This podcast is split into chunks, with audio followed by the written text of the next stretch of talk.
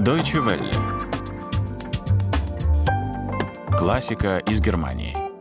У микрофона Анастасия Буцко. Здравствуйте, дорогие подписчики и слушатели нашей классики из Германии, классического подкаста Deutsche Welle. Германия празднует в 2014 году 150-летие со дня рождения великого композитора Рихарда Штрауса. Его выдающимся произведениям посвящен и наш новый цикл подкастов.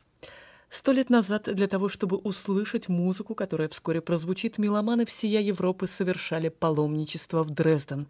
Чтобы доставить в Дрезден из Берлина всех поклонников культовой оперы «Кавалер Розы», имперское управление железных дорог Германии распорядилось даже пустить в дни представлений дополнительный поезд, тут же окрещенный Розен-Кавалер-экспресс.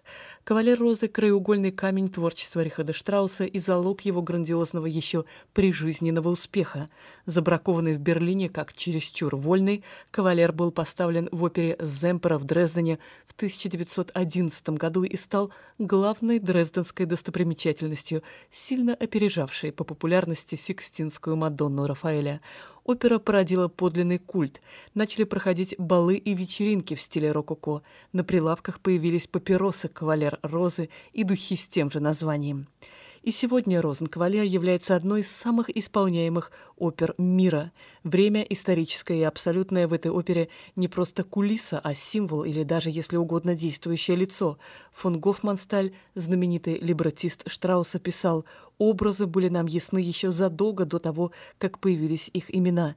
История о романе зрелой аристократки с юношей, влюбляющимся в девушку, на которой собирается жениться престарелый развратник, продолжает удерживать нас не сюжетом, а выраженной в музыке верой в вечно возрождающуюся жизнь.